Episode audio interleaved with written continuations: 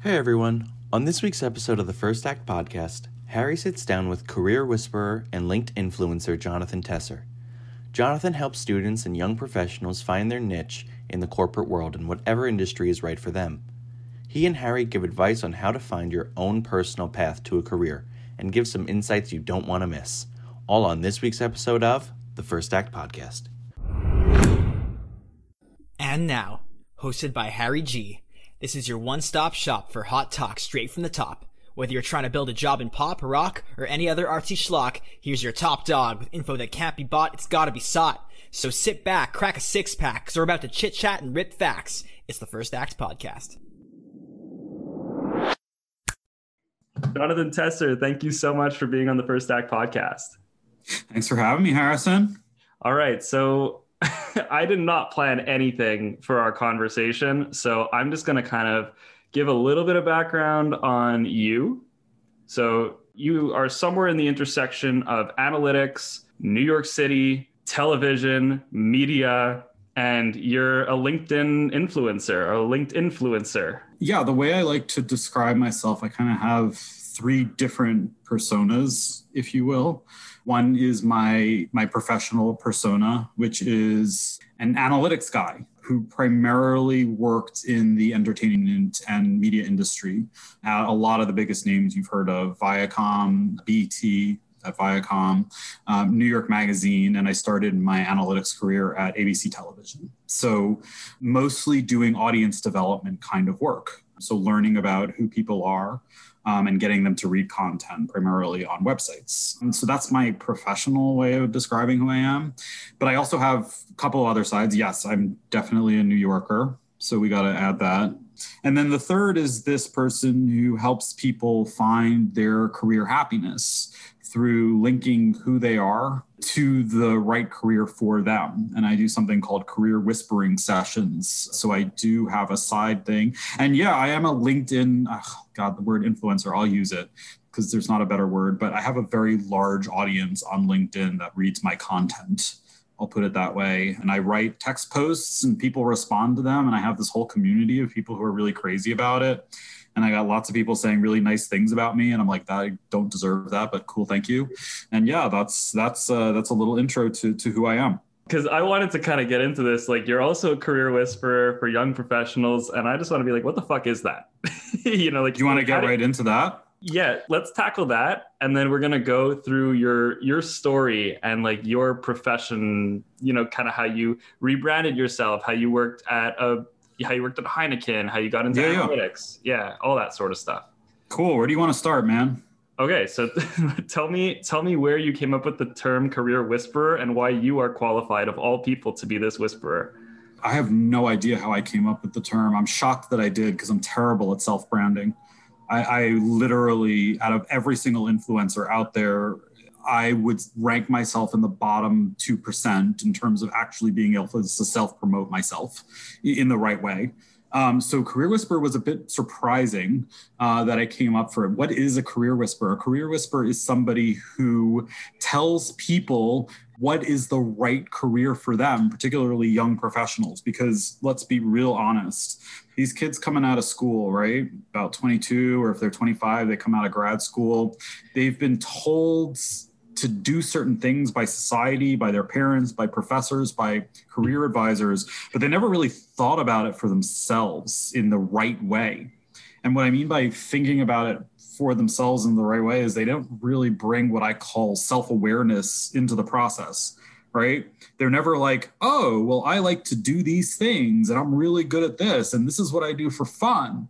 And they don't think about this stuff before they go into the career. So they just blindly follow the money and, you know, follow what everybody else is doing and get the what I call approval juice from society to say, oh, look, I'm an investment banker or I'm a data analyst. And it's like, oh, you're important. Cool. But they never really took the time to figure out if that's the right thing for them to do. So I offer, and I've perfected it over the years, um, a couple of session. I don't want to, it's like, you know, I call it career therapy almost, uh, therapy sessions where you go into self awareness about who you are. And at the end of it, I spit out the right career for you. And, uh, you know, not here to advertise my services, but I have very good success rate. Your question was, how am I qualified to do this? I'm not, but I'm really good at it. I don't know how that happened or why. Maybe because I have good active listening skills and can tell people what they are meaning to say back to them. Other than that, I worked in corporate for 20 years, so there's not a function I don't know about it. And by corporate, I mean I have worked on, you know, like I said, the big Fortune 100 company side. I've also worked on the little company side doing tech startups, and I've worked on the agency side at advertising agencies. So I understand literally every single corporate function and every single type of environment. So if you want a corporate job, I know what they all are. which is how I can point people and, and say and more, that sounds right. More importantly, you understand like the intertwinings of the different departments and where somebody might end up, you know, based on their interests, end up fitting into that equation. Like let's say they're interested in TV, but you know they are not good at acting, or they are not good at screenwriting, or they're not good behind the camera, it, whatever it is. But they might be great at strategy or branding right. or corporate partnerships. Yes, that's exactly right. And a lot of those conversations I have, people are like, "Yeah, I do want to work in entertainment." And I'm like, oh, let me guess, you want to work in PR and events? And they're like, yeah, how'd you know? I'm like, mm, okay, because that's what you think the that's what you think the industry is. It's creative PR and events. So who, uh, whose fault there's is, who, whose fault is this? The kids are not are not educated. I mean, I, I have been very very vocal about being down on career centers for not understanding these corporate functions, how these things work. I don't think they know about these functions at all. And you know what they do is they bring, you know, they do a really good job of bringing people onto campus who work in these functions, so those people can tell but the the career professionals themselves at the universities don't know these functions well. A lot of them just work in academic career services. And to be quite honest they don't care meaning that that's not how they're compensated. They're not compensated on career happiness for their students. They are compensated on how many students did we place post graduation and how much money did they earn so the incentives aren't necessarily aligned with what gets students to where they want to go. Right. They're aligned with what makes the university look the look best. Good. Right. versus what actually will benefit the people that are going there. Because like, for instance, like I went to, right. I went to McGill University and you know, very prestigious school. You know, they That's like right. to say it's the Harvard of Canada. Yeah, but but we all know that if if something is the something of something, it's usually the nothing of nothing. mm-hmm. No, just just knocking. Like it is a great school, and you know, I think that the most value from going there was not actually anything that I learned. It was it attracted talent in terms of professors, even though eighty percent of them were terrible and spoke English as like a fifth language but what was most valuable was the network, the people mm-hmm. that I mm-hmm. got to schmooze with at mm-hmm. you know the the four to sevens or the five to sevens or the drinking all the time or or you know orientation or what, whatever it was case class and you know these different these different sorts of um, social events were most valuable in my undergrad and i think that's mm-hmm. really where i got the value whereas what teachers really taught me like some of it was applicable but most of it really wasn't relevant and they only talk about big Fortune 500 companies. They don't talk about startup mentality. They don't talk about different ecosystems that are more emerging. And even now, I'm doing my master's in software engineering, and a lot of the content that we're learning is so outdated. Mm-hmm. And it's not even like the projects aren't even relevant to what would be going on in real life. And you ask mm-hmm. the teachers, and they have no idea. Yeah, I mean, it's look, I, I, would be out of a job, right? If everybody did this self awareness and all of the universities had the ability to do what the whispering, right? And they were all able to sit down with the students, offer them the two sessions, and be like, okay, now you know yourself. We can help you with your resume, blah, blah, blah. Then I'd be like, oh, great. I don't, I have no demand for what I do because your universities are offering this. Right. Well, I've got tons of people about to graduate from university who are like, John, help me. I don't know what I want to do. I'm a little scared. And I'm like, oh, it's because you're not getting what you need from your university. Like, this is just such a taboo topic for me to even mention what I'm saying here, Harrison, is like, oh, you can't say these things. But money talks, right? If I what I was saying wasn't true, why are clients finding me even though I don't advertise? I might hire you as my career whisperer in a couple weeks. I mean, you know, you could you could psychoanalyze me and see what's going to go on. Yeah, man. so your I'm background is it. actually in psychology and music, That's right. right? And then so so you studied that at Tufts, and you know, what did you what kind of value did you gain from your undergrad? I actually wasn't going to argue with you right on the spot, but my background in psychology and, and going to Tufts was quite valuable in terms of providing me a framework with how to think about things. Tufts had a very, very good psychology department with a lot of very good professors, some not so good, but the ones that I had that were good taught me a mode of thinking.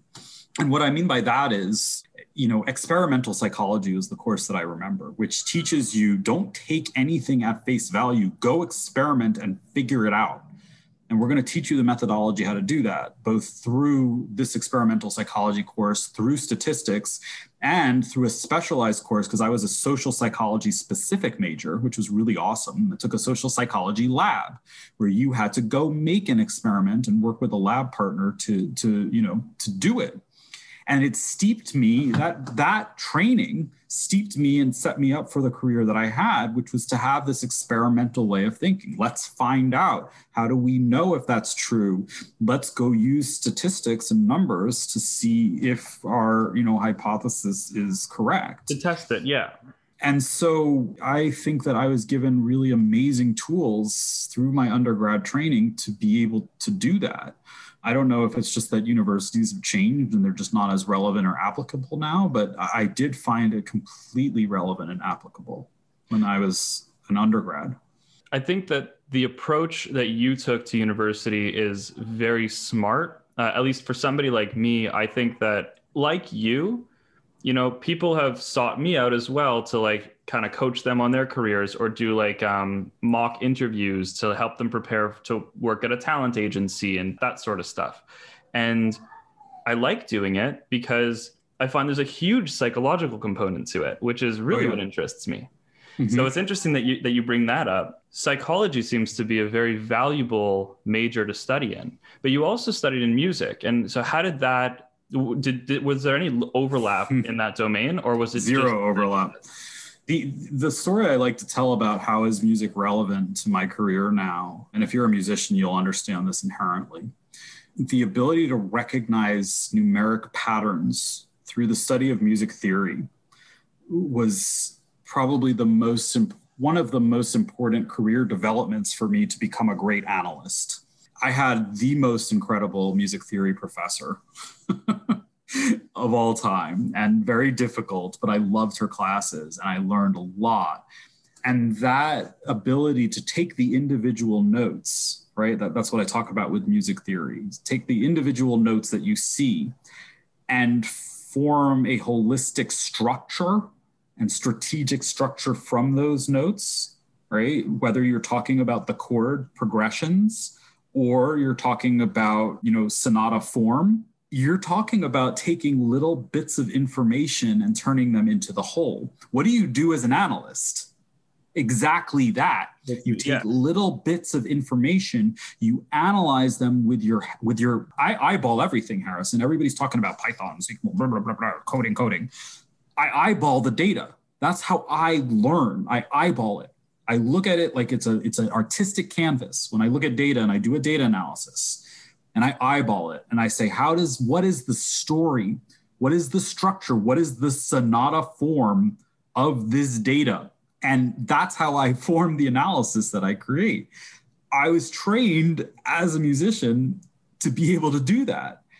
And it gave me, again, that frame of reference. So you combine the psychology, which is relevant to the study of people, and the experimental approach and the understanding of statistics and, and structured ways of thinking. And you combine that with music theory, where, where you're taking individual notes and, and you're matching them up and you're making something strategic. And boom, you've created a great analyst. Now, who, who would have thought of that? That way, right? Not a single person I know. but did you think about that when you were applying? I did not. So it Did was not. just it was luck that you. It was up- complete luck. Yeah. And so now, now that you're on the other side of it, and you've you know you've had a successful career as an analyst and in a bunch of different industries, you know how can it, without going to Tufts and doing a four-year bachelor's degree and taking classes in statistics and psychology and math, like how can somebody like me or like whoever's listening to this podcast, how can they emulate that in their own way and learn how to be a good analyst? It's a great question. First thing I would say is find volunteer opportunities to do data analysis. You have to be hands on. So if you find local nonprofits in your area, ask them if they have Google Analytics and, and reach out and be like, hey, anybody analyzing your website data? And go do it. Set up the Google Analytics, set up the technical form, and then match it to the strategic. Mm-hmm. Because here's the thing to be a good analyst, you have to be technical, not because you need to code. That's that's that's the problem with the way people think of technical, right?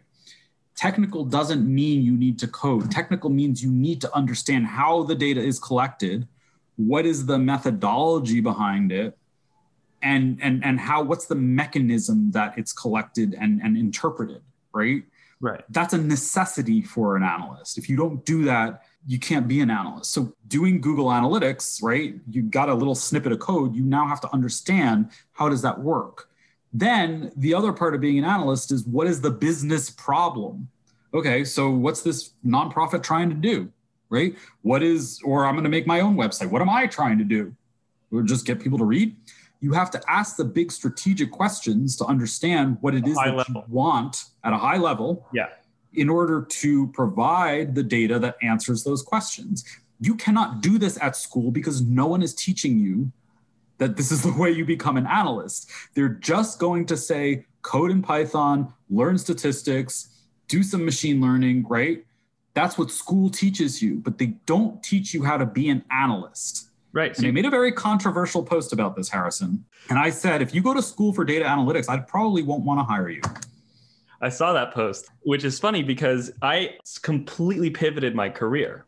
And because I'm good at sales and I'm personable and I am analytics minded. Like even to this day, I tutor statistics and I tutor high level math because I find it fascinating and I love working with numbers. But I worked in the music industry, in artist management, artist development, and as a talent agent and all these things. And then I realized I don't want to do that. And what did I do next? I learned Python, I learned SQL, I learned a little bit of R, I took my statistics background. I started reading textbooks. I started posting online, trying to talk to other people that were data scientists with those air quotes. And then I ended up landing a job in in telecom and media doing just that as an analyst. It's like the higher the, the big corporate companies, all they really wanted was somebody who had Python and SQL and and all of, and all of these, but they didn't actually care necessarily, or it seemed like they didn't really care about if somebody was actually able to provide analytics that reflected strategy or, or that was able to help strategy in the company. So mm. it's it's funny that you say that. And you know, my question to you is, do you know how to code? No, I don't know how to write a single thing of code. But do you need to know how to code to do your job? I'm an analytics leader. I have this debate all the time. Um, and I stand firmly by the fact that if I learn to code, that means you're going to expect me to code. And you can find an 18 year old right out of high school who can code better than me. Why are you hiring me? And my 20 years of experience of running analytics teams and pushing analytics agendas and understanding company strategy and linking that to analytics. What do you need me for if you want me to code? Mm-hmm. It doesn't make sense if you expect me to understand Python and SQL, why?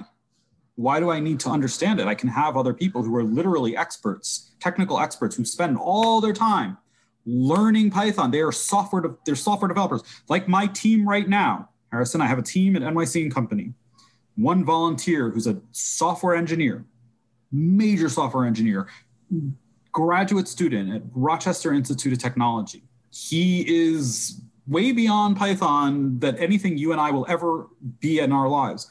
Why do I need to understand what he's doing? All I need to do is explain to him, give him the recipe, and let him make the Python script. Right.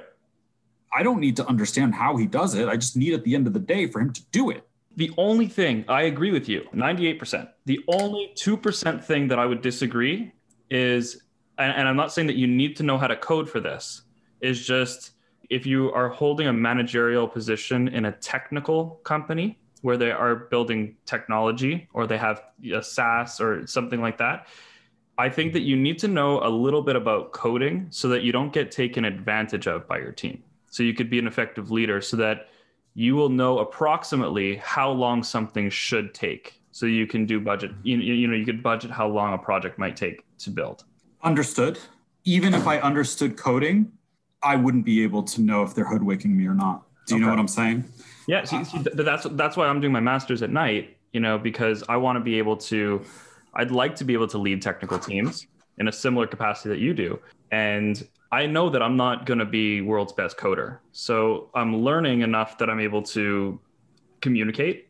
I could maybe kind of hack together my own projects, but ultimately just really lead a team because I think that for somebody of my skill set and somebody of your skill set who is able to c- clearly communicate you know kind of the bridge between the data and the strategy and the overall picture of the company it, that there's a lot more value there at least that, that i can provide yeah and it's why to your point every single if i look up a vp of analytics job these days they say expert knowledge required in sql and python and expert knowledge of leading teams, data analytics teams.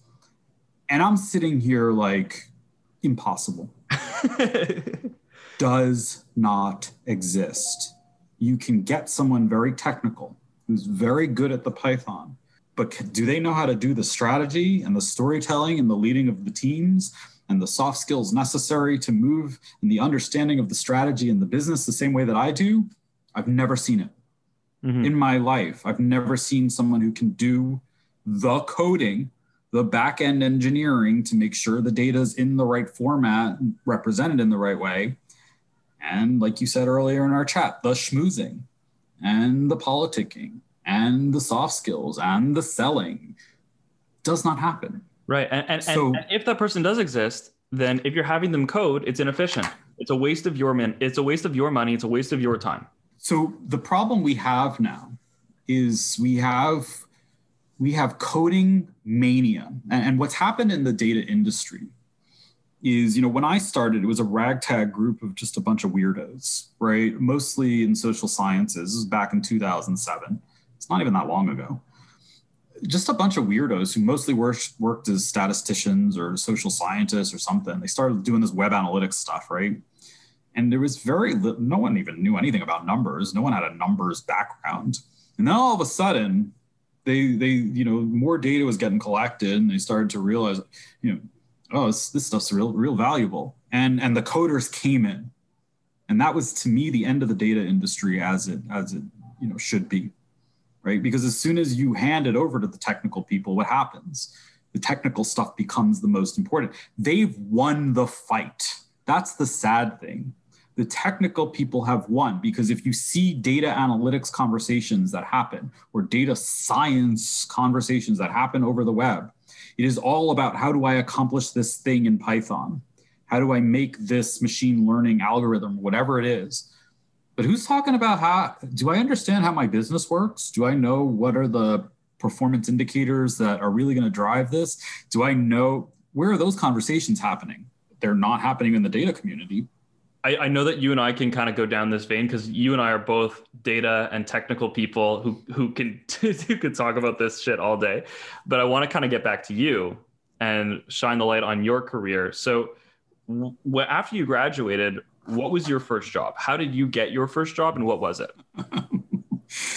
um, my first job, how did I get it? This is a great question. So I graduated 2001, which is famous in New York City for towers falling. Mm-hmm. So September 11th, 2001. Uh, that was right when I, and I was living in New York City at the time.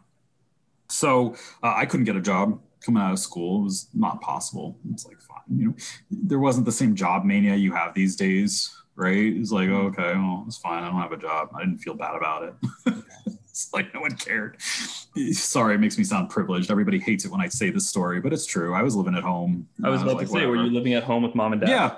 Yeah, I was living at home with mom and dad, But, which you know- was not ideal, right? But you know, hey, it's what it is. What it is. They live in New York. I, I was living with them, and so how did I get my first job? Well, uh, I had a friend who introduced me to a friend, and I talked to her, and she's like, "Oh yeah, go interview for this." I'm like, "Okay." That's how I got a job. So was she, it was a spot broadcast buyer at a media agency. That's the lowest rung of a media agency for anybody who knows anything about media is spot broadcast buyer. So that what that means means. that yes, so that means that we bought individual spots for local television and radio for institutional clients like McDonald's and you know Kraft and Procter and Gamble. This was for a large company called MediaVest.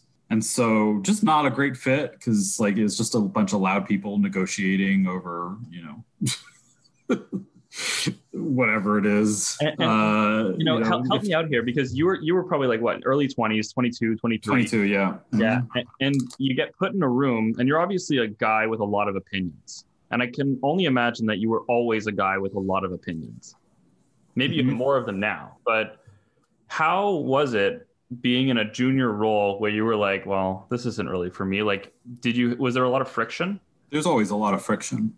Uh, yeah, because I don't shut up. I mean, I've learned over time to keep my mouth shut, but only out of necessity. now you just type it on the internet now I just type it on the internet, and I've got hundreds of thousands of people who are like, "Oh, we can't believe he said that. Good for him." They're all encouraging my loudmouthness, which is great. so, okay, so- Um, so, how did you leave mediavest so then I, I transferred while I was at MediaVest to something that was much more relevant, which was media planning, and that's where I worked at Heineken. And that was really how those different totally different. So media planning plans all of the media spend. So you're given a budget and you're saying we're going to spend this much on radio, this much on TV, right? This much on magazine. And it was really fun. It was for Heineken. So we like at the time magazine buying was a really big deal. So we got to like I don't know, I got to go see Coldplay in concert and all these great dinners and Sports Illustrated swimsuit parties and it was awesome. I was 22, so you can imagine, real cool. I transferred to that because it was like the really strategic kind of brainy thing at, at an agency. Yeah. Uh, and then I got a call from from an old boss uh, who's now my current boss. Such a crazy world we live in. So I had done an internship when I was 19, and then she called up and she says, "Hey, do you want to come work for me? I'm at the city tourism board." And this was I was 23 at the time. I was like, "Cool, that sounds good." And so I went over there and I worked there for for three years before I got my MBA. what prompted you getting your mba Uh, I was bored and I didn't know what to do.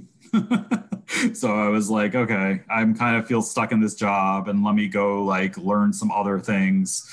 And, uh, you know, let's get into marketing. I really, really liked marketing. I wanted to be a product manager coming out of my MBA.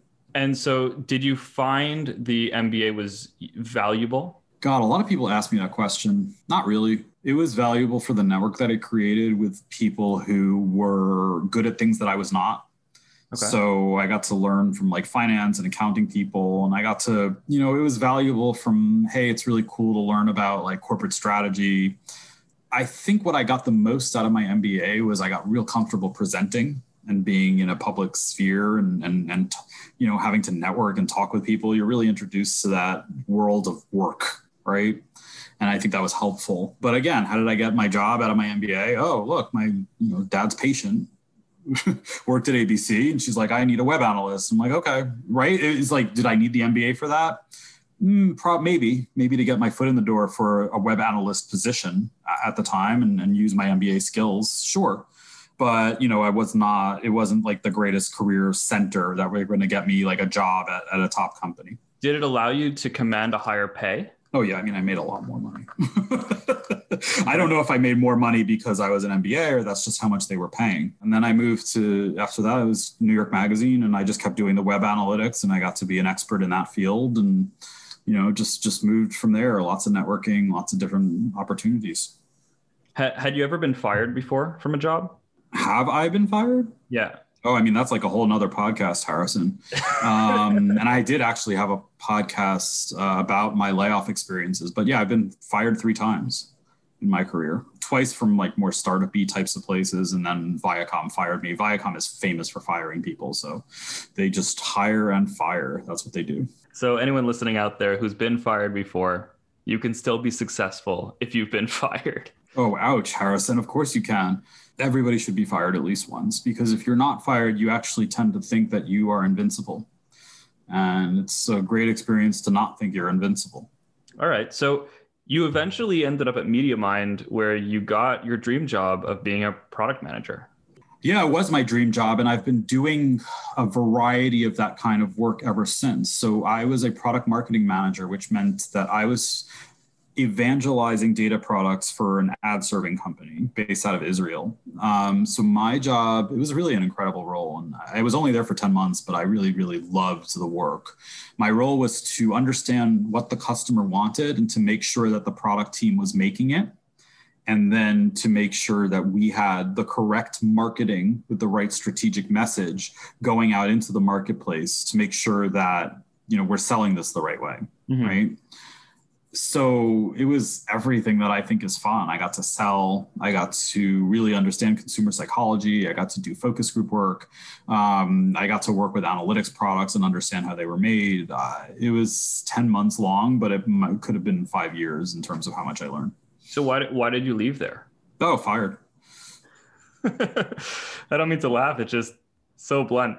All right. Um, but but for what? It was just because they were a startup company. There was a restructuring or restructuring startup company. They got they basically got rid of their whole old product team. Mm. We're like, this is not how we want to do it. And I guess I wasn't considered to be a top performer, which would make sense because I had only worked in product marketing for ten months. So yeah. you know, not terribly but I loved I love product marketing and I love product marketing for data teams. So I've done a variety of that kind of work at most companies. Even now, when I'm at NYC and Company, we're making data products, and I'm basically selling in and evangelizing the products that we're making, uh, even at the tourism board. I'm looking at you know your resume, and I noticed so you got laid off at the end of November, or I guess in November, and then you had a little bit of time off before your next job, like just like uh, two months. So, mm-hmm. what do you do in between jobs when you get fired? Like, do you immediately start looking for another job, or like, how do you set yourself up better to, you know, not take that blow to your ego so terribly and get another job and maybe a job that you want that maybe would be a better fit for you? Like, how, how do you how do you end up finding that?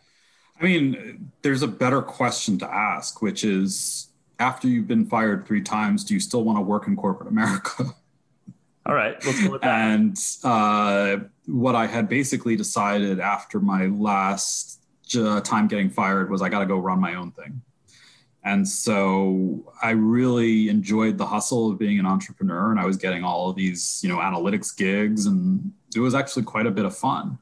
Uh, but the money was always going to be too tough to get, and I have a family, and you know, I'm the quote unquote breadwinner. So making a steady income was more important than me running a business, which is why right now I'm at NYC and Company, which which is a really amazing job, doing really amazing work. Um, and I lucked into that, but it's not a corporate setting; it's a nonprofit. So it fits with my lifestyle and what I love to do. And I have an amazing boss, and I get to do great stuff. To be honest, I didn't think I would find a job like that where I would be valued for what I have to do, but it wouldn't, you know, have the scepter of being fired all the time over my head. right.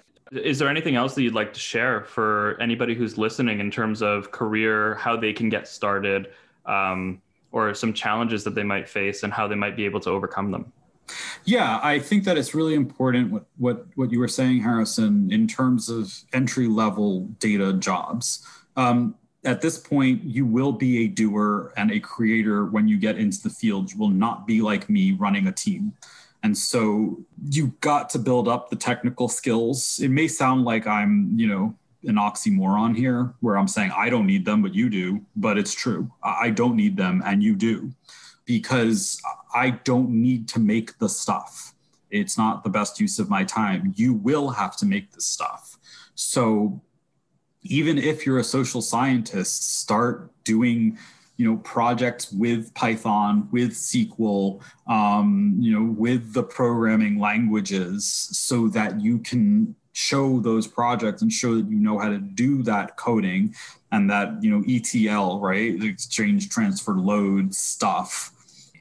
Because that's what you're going to be hired for and that's what uh, you know employees are going to want from you. So you have to be able to pass that. I have a question. I'm sorry to interrupt but so on that topic how can somebody who might not have studied computer science or you know analytics per se get you know refine and build that skill set especially like I, I know that you could do like personal projects and maybe you could like build a website and track your own metrics.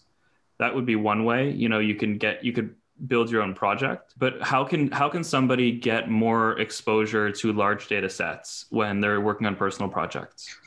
Us census data is what i always say. Okay. and uh, people ask me that question all the time. How can i do a project? I just say census and answer some questions that you think you might be interested in using population data. Whatever it is because there's a ton of data. It's a big data set. You have to manipulate that data set using Python to get it into a usable format. And then you have to analyze it. You have to put it into PowerPoint. Go do your own, you know, analysis of something in the US Census and answer a question. It's there for you, it's free, and there's a ton of data. It's the best data source and it's interesting, right? Go find something, make your own project. You have to be entrepreneurial if you want to get into data because everybody wants to get into data and you got to have something that separates you. And trust me, as a hiring manager, for as many years as I've been a hiring manager, the only thing I care about, I don't care what university you went to, I want you to show me the projects because it shows me everything I need to know about you. If you don't have the projects, what am I supposed to say? I don't know. I don't know what you do. I don't know who you are. I don't know. Right? Right. You got you got to build that project portfolio, and I've said it a hundred times on LinkedIn. So and everybody's like, "How do I do it?" And I just said, "There's a hundred ways to do it. You just got to go do it. You can't procrastinate on it. If you're serious you about be, it, do it." You got to be creative. Come up with your own freaking question that you want to answer, and then build it. And like you were saying, that's right. Census data, and then follow a Python tutorial on Coursera or Udemy that's right. or YouTube on how to. That's what I did. how to build a fucking dashboard and then put in the pie chart, put in the bar graph that you're using, scikit-learn or that's right, right or NumPy or wh- whatever, and it and the and the coding will come. That's right, and anyway. you learn as you do it, and you start to build the confidence that you can say, yeah, yeah, I did it. It was not a problem. It was easy. If you don't like the coding stuff, it's going to be very hard to get into data because it data sources are so big right now um, that they do require a lot of this transforming into a usable format. And I see it in even in tourism where I work, I see it. Yeah, it's it's cle- cleaning the data, and that's usually what your first job will be in a data that's correct. role. That's exactly right. John, thanks so much. I just yeah, uh, do you have any closing thoughts, comments, concerns, insults before we uh no, I think there was enough comments, concerns, thoughts, and insults in our conversation today, Harrison. Thanks so much for your time. Yeah, this was fun. Thanks for having me, man. Hey everyone, just wanted to check back in and shout all of you out who are taking the time to check out the podcast, especially those of you who have been sharing it with your friends and writing me such nice messages on Apple Podcasts, Instagram, Twitter, Facebook, and LinkedIn. If you or someone you know has an awesome story that you think should be shared with the world, feel free to write me directly on any of our socials at the First Act Podcast. Until then, stay safe.